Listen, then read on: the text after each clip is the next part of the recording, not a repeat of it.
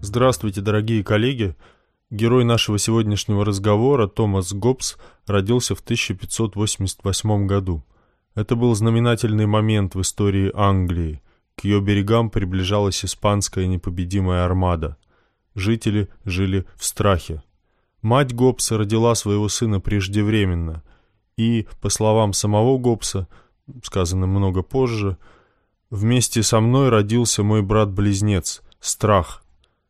Страх — одна из базовых интенций, внутренняя пружина философии Гоббса. Это философия страха, страха перед войной, перед беспорядком, перед смутой, в которую опасный человек в любой момент может вогнать себя и себе подобных. Философское исследование Гоббса – это поиск оснований для безопасности, для порядка. Основания эти он находит в абсолютной королевской власти. Роялист, абсолютист, Гоббс при этом был противником божественного права королей, тем самым поставив себя в парадоксальную позицию, лишив себя проверенного веками аргумента в поддержку королевской власти. Гоббс был вынужден искать иных оснований. Основная его заслуга в том, что эти основания были найдены. Где? Природе и в оформленном природой естественном разуме. Очевидно, сделав страх базовой человеческой эмоцией или аффектом, Гоббс обрек себя на антропологический пессимизм.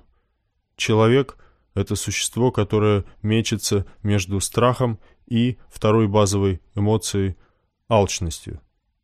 Мы хотим все для себя, но боимся последствий этой претензии. Боимся последствий столкновения с другими людьми, которые также являются эгоистами. Из этого, казалось бы, безнадежного положения Гоббс умудряется вывести нас в, как он считает, гармоничный политический порядок посредством реконструкции, рациональной процедуры, которая, по его мнению, не может не происходить в разуме любого человека. Эта рациональная процедура позволяет уравновесить страх и алчность и положить это равновесие в основу признания необходимости общественного порядка. Философия Гоббса как бы подталкивает нас совершить рациональное усилие и выйти из того, что он называл естественным состоянием войны каждого с каждым, в гражданское состояние под властью того, что он назвал Левиафаном. Другая важная сторона философии Гоббса – это его идеи относительно религии. Религиозные конфликты, как он мог сам видеть, лежат в основе, подпитывают и служат оправданием беспорядков того времени, и войны с Испанией, и гражданской войны внутри Англии. Что делать с ними? Решение Гоббса – отдать абсолютной светской власти право определять, во что верить подданным. Гоббс является сторонником учреждения государственной церкви. Этот ход не сложен, если мы, э, подобно Гоббсу, являемся эмпиристами. Поскольку человек – это то, что из него делает природа посредством опыта, механического воздействия, то и определять, чему воздействовать, а чему нет, должна единая власть, которая возвышается над религиозными распрями многочисленных сект. Единая церковь пала, сектанты воюют друг с другом, и религия в ее прежнем виде стала не только бесполезной, но и опасной. Вот такой фон имеет философия Гоббса. Войны, религиозная смута, крушение прежних оснований порядка и необходимость поиска оснований новых. Помимо этого, Гоббс – это человек Ренессанса, переводчик классики, в частности, работы Фукидида «История Пелопонесской войны», перевод которой стал первой публикацией Гоббса в 1626 году. Гоббс – блестящий стилист английского языка, если верить его носителям. Какое-то время являлся секретарем Бекона, участник многочисленных собраний и салонов. Разговор о Гоббсе имеет смысл построить в двух частях. Сначала я изложу содержание его теоретической философии и расскажу о его методе, а затем перейду к тому, что он считал главной своей миссией, к моральной и политической философии, изложенной в Левиафане и в ряде других трактатов. Эти две части будут неровными, потому что Теоретическая философия довольно отвлеченна и потому сложна, а зато самое интересное будет сосредоточено во второй части. Для того, чтобы погрузиться в философию Гоббса, давайте начнем с самого первого его текста, который отправился в хождение по рукам в 1640 году. Этот текст называется «Человеческая природа» или «Фундаментальные элементы политики». Можно считать его аналитической запиской, которую Гоббс составил для представителей роялистской партии, который сам всей душой симпатизировал, с целью объяснить им, как устроен мир, ни больше, ни меньше. И, и самое интересное, сложное и опасное существо в этом мире — человек. Это предисловие начинается так. «Высокочтимый лорд, основные элементы нашей природы — разум и страсть — вызвали к жизни два рода познания — математическое и догматическое. Первое свободно от споров и разногласий, ибо сводится к сравнению фигуры движений, а в этих вопросах истина не сталкивается с интересами людей. В области же познания второго рода все вызывает споры — ибо этот род познания занимается сравнением людей, затра... затрагивает их права и выгоды, а в этих вопросах человек будет восставать против разума всякий раз, когда разум выскажется против него. Этим и объясняется то, что люди, писавшие о справедливости, о политике вообще, очень часто впадали в противоречия как с самими собой, так и друг с другом. Свести это учение к безошибочным правилам разума можно лишь одним способом – необходимо прежде всего положить в его основу такие принципы, которые не могла бы пытаться пошатнуть страсть, а затем постепенно э, возводить на этом прочном фундаменте и делать непоколебимыми подчеркнутые из законов природы истины, которые висели до сих пор в воздухе. Конец цитаты. Теперь пройдемся по этой цитате. Во-первых, разум и страсть. Разум дает нам математическое познание, и он покорен математическому познанию. В области разума главенствует единство, да, универсальность. А страсть, она ведет нас на путь споров и разногласий. И на этом пути для Гоббса важным и нужным препятствием оказывается религия. Религиозная вера с ее догматизмом является важным политическим инструментом, необходимым для установления стабильности и порядка. Но при этом одной веры недостаточно. Гоббс пишет просвещенным аристократам, которые довольно равнодушны к вопросам религии, а, но которые чрезвычайно заинтересованы в контроле над э, катящимся в гражданскую войну обществом. И здесь необходимым инструментом оказывается также и разум, и моральная политическая наука, построению которой Гоббс отдает все свои силы. Именно этой задаче служит теоретическая философия Гоббса. Он собирается разъять мир, посмотреть, как устроен он в своих мельчайших элементах, и затем собрать из этих элементов социальную конструкцию известного Левиафана, самое сложное искусственное тело. Философия для Гоббса – это естественный человеческий разум, который дает познание посредством правильного рассуждения. Возникает вопрос, какое рассуждение является правильным. Это рассуждение, идущее от опыта, а не от умозрительных спекуляций, э, которыми переполнена схоластика и в которые впадают рационалисты вроде Декарта. Правильное объяснение движется от того, что Гоббс называл производящими причинами, к данным нам в чувствах явлениям либо от данных нам в чувствах явлений к раскрытию произведших их причин. Что показывает нам построенная на таких правильных рассуждениях философия? Во-первых, она показывает, что мир состоит из тел. Все сущее – это единичные конкретные тела. Во-вторых, она показывает, что все события – это результат столкновения этих тел, то есть результат их механического взаимодействия. Тела становятся причинами других тел, эти появившиеся тела следующих и, и так далее. Мы видим в картине мира Гоббса механицизм и то, что с осторожностью, с оговорками можно назвать материализмом.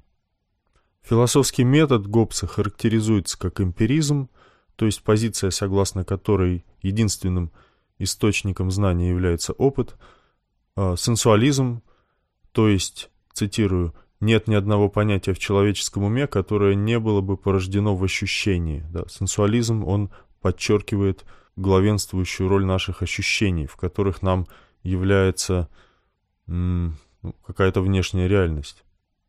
Гоббс является последовательным сторонником экспериментального метода, в котором главным авторитетом считает Галилея, но также и он явно инспирирован своим э, бывшим работодателем Фрэнсисом Бэконом.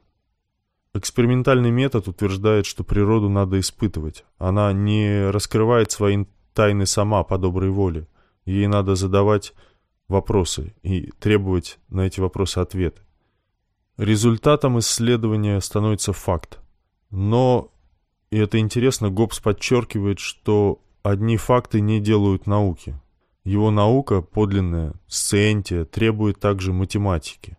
При этом математика для него — это прикладная физика. То есть это работа с числом, которое мы получаем из опыта. Поскольку у нас нет никаких врожденных идей, по мнению Гоббса, здесь он категорически расходится с Декартом, то предмет математики, число, трактуется им как результат обобщения опыта. Математика — это, если угодно, угадывание или творческое развлечение чисел и их отношений в вещах, и затем построение теоретических моделей, которые наилучшим образом объясняют, описывают э, данные нам в чувствах факты и с наибольшим успехом делают предсказания.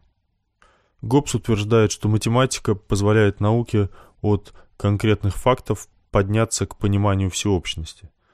Но эта всеобщность носит условный характер, потому что из опыта невозможно получить полную всеобщность. Гоббс таким образом вплотную подходит к проблеме индукции. Вы помните, что Фрэнсис Бэкон делает индукцию основной операцией науки. Гоббс понимает ее ограниченность. Тезис о том, что математические модели подбираются творчески для объяснения фактов, приближает Гоббса к современным представлениям о философии науки.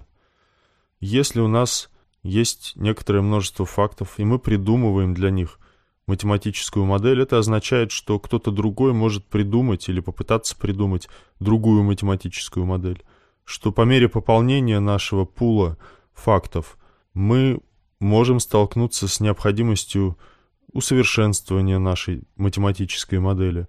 То есть знание становится, математическое знание, теоретическое знание, да, становится погрешимым, а в нем открываются возможности плюрализма, и оно становится эволюционирующим, изменчивым, совершенствующимся принципиально неполным. Еще одна очень интересная сторона философии Гоббса, на которую не часто обращают внимание, это его философия языка. Здесь следует сказать, что, во-первых, Гоббс продолжает дискуссию номинализма и реализма средневекового на стороне номинализма. Вы помните, в чем суть этого спора? Во-первых, спор ведется об общих понятиях, какова природа, например, белизны.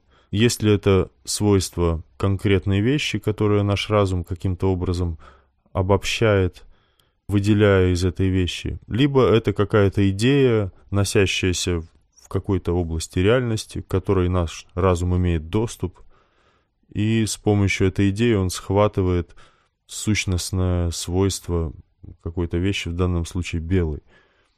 Реализм утверждает реальность идей, номинализм говорит об онтологическом приоритете вещей.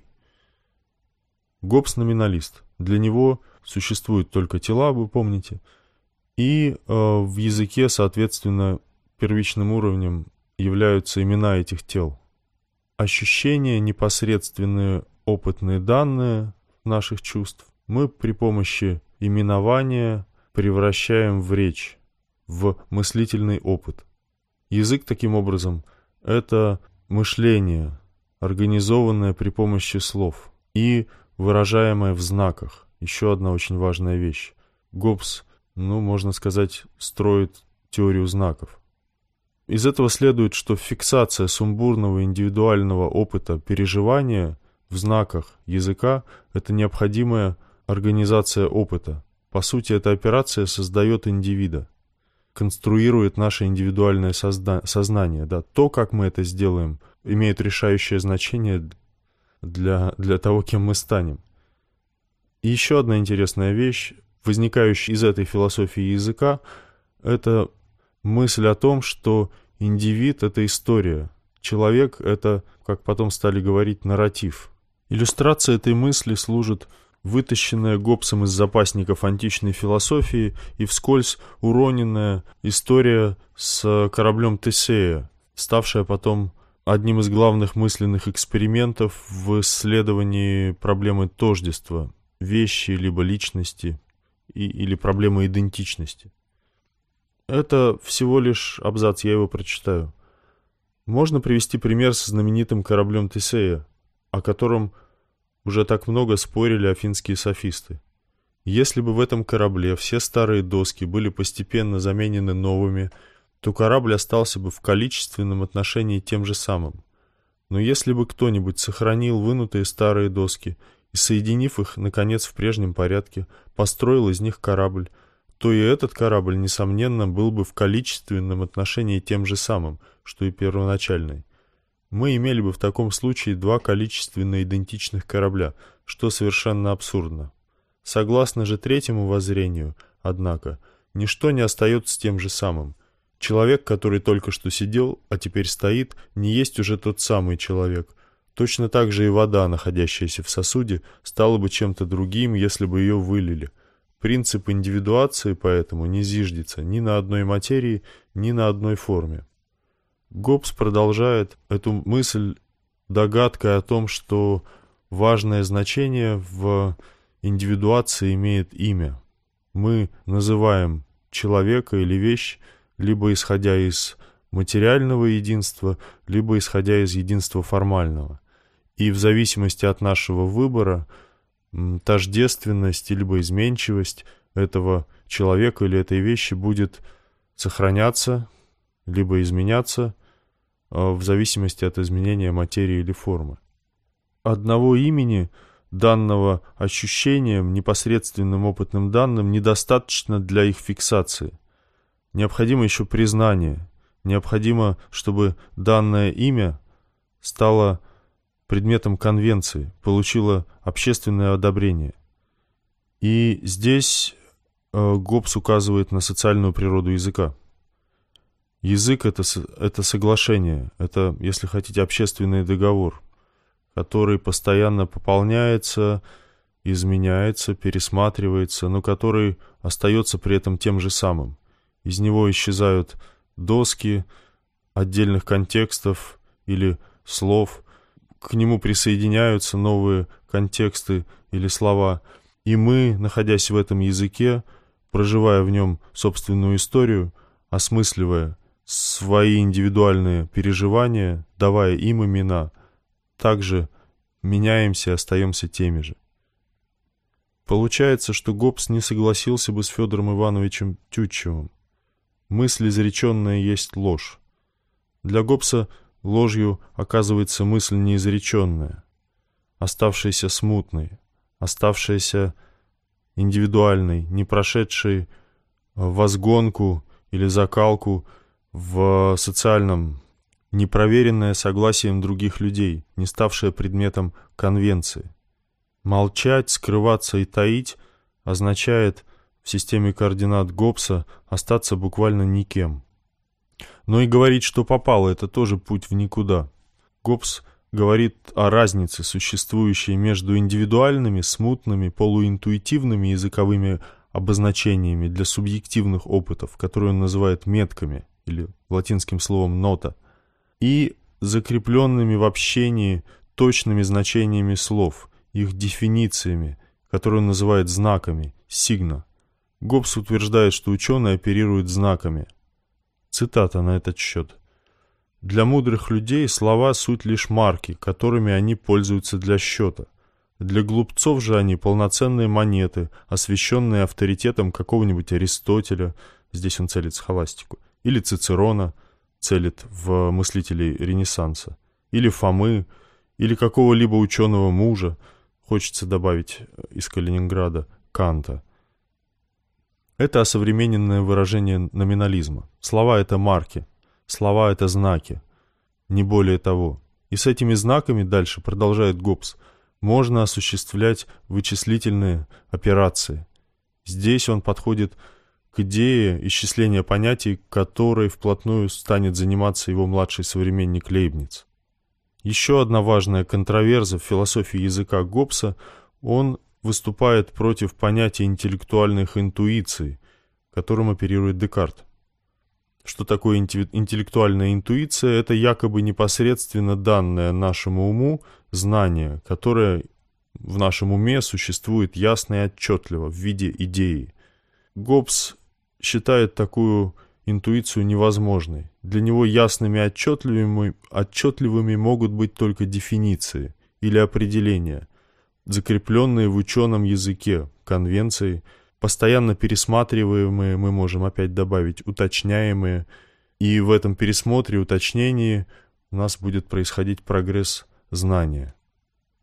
Поскольку для Гоббса существуют только тела или вещи, то базовым уровнем языка оказываются имена. Я, кажется, об этом уже говорил. А дальше, говорит Гоббс, мы начинаем строить систему имен имен. То есть имен для имен. Общие понятия — это всего лишь знаки мыслей о вещах. Можно строить знаки, знаков, мысли о вещах, и так до бесконечности. От слов мы снова перешли к телам, и здесь следует добавить еще несколько штрихов к изображению физики Гоббса. Мы помним, что бытие состоит из материальных тел. Гоббс очень интересно обходится здесь с понятием субстанции, которым, по его мнению, злоупотребляют его современники и предшественники. А с субстанциями он иногда называет тела. То есть субстанция — это отдельная вещь. Гоббс пытается уйти от э, метафизического смысла этого слова «субстанция» и э, вообще от метафизики. Метафизика для него — это ругательное слово. Тела обладают акциденциями или по-нашему свойствами. Смотрите, какая вещь. Гоббс пытается отказаться, обойтись без понятия сущности. Его не устраивает реалистическая антология, которая говорит, что у вещи есть некоторая сущность или эйдос, или соответствующая ей идея, прообраз, первообраз и так далее. Вещи обладают только случайными свойствами. Эти свойства бывают неотъемлемые, среди них протяженность, и такие, которых может не быть. Ну, например, тело может не находиться в движении, а находиться в покое, либо наоборот. Может иметь или не иметь некоторый цвет – и так далее. Подобных свойств или акциденций очень много. Пространство и время. Пространство возникает от тел. Оно возникает, когда к телу, рядом с, рядом с телом появляется еще одно тело, и дальше еще одно тело и так далее. По Гоббсу не бывает и не может быть пустого пространства. Он пишет, что это воображаемый образ, существующий вне нас вещи – Время — это движение конкретных тел. Абсолютного времени также нет. Иными словами, и в учебниках это зафиксировано такими словами, Гоббс является сторонником реляционной концепции пространства и времени, а реляцию отношения, а противостоящей субстанциальной концепции. Главным выразителем такой концепции становится Ньютон. Для Ньютона, если помните, пространство — это такая арена, на которую выходят актеры вещи. Гоббс утверждает, что такой арены не существует. Ну и, наконец, понятие причинности у Гоббса имеет ярко выраженный механистический характер. Причина может иметь только обличие конкретной вещи. Одно тело воздействует на другое тело, приводя его в движение. Вот и вся причинность. Я посмотрел на часы и понял, что пора остановиться. Все эти теоретические измышления вся эта теоретическая философия, физика, методология нужны Гоббсу, как я уже говорил, для одной сложной задачи. Его интересует установление порядка в обществе. И эти понятия, концепции необходимы ему как инструменты для последующей работы. Вот об этой работе, венчающей философию Гоббса, нам придется поговорить в следующем подкасте. Спасибо за внимание.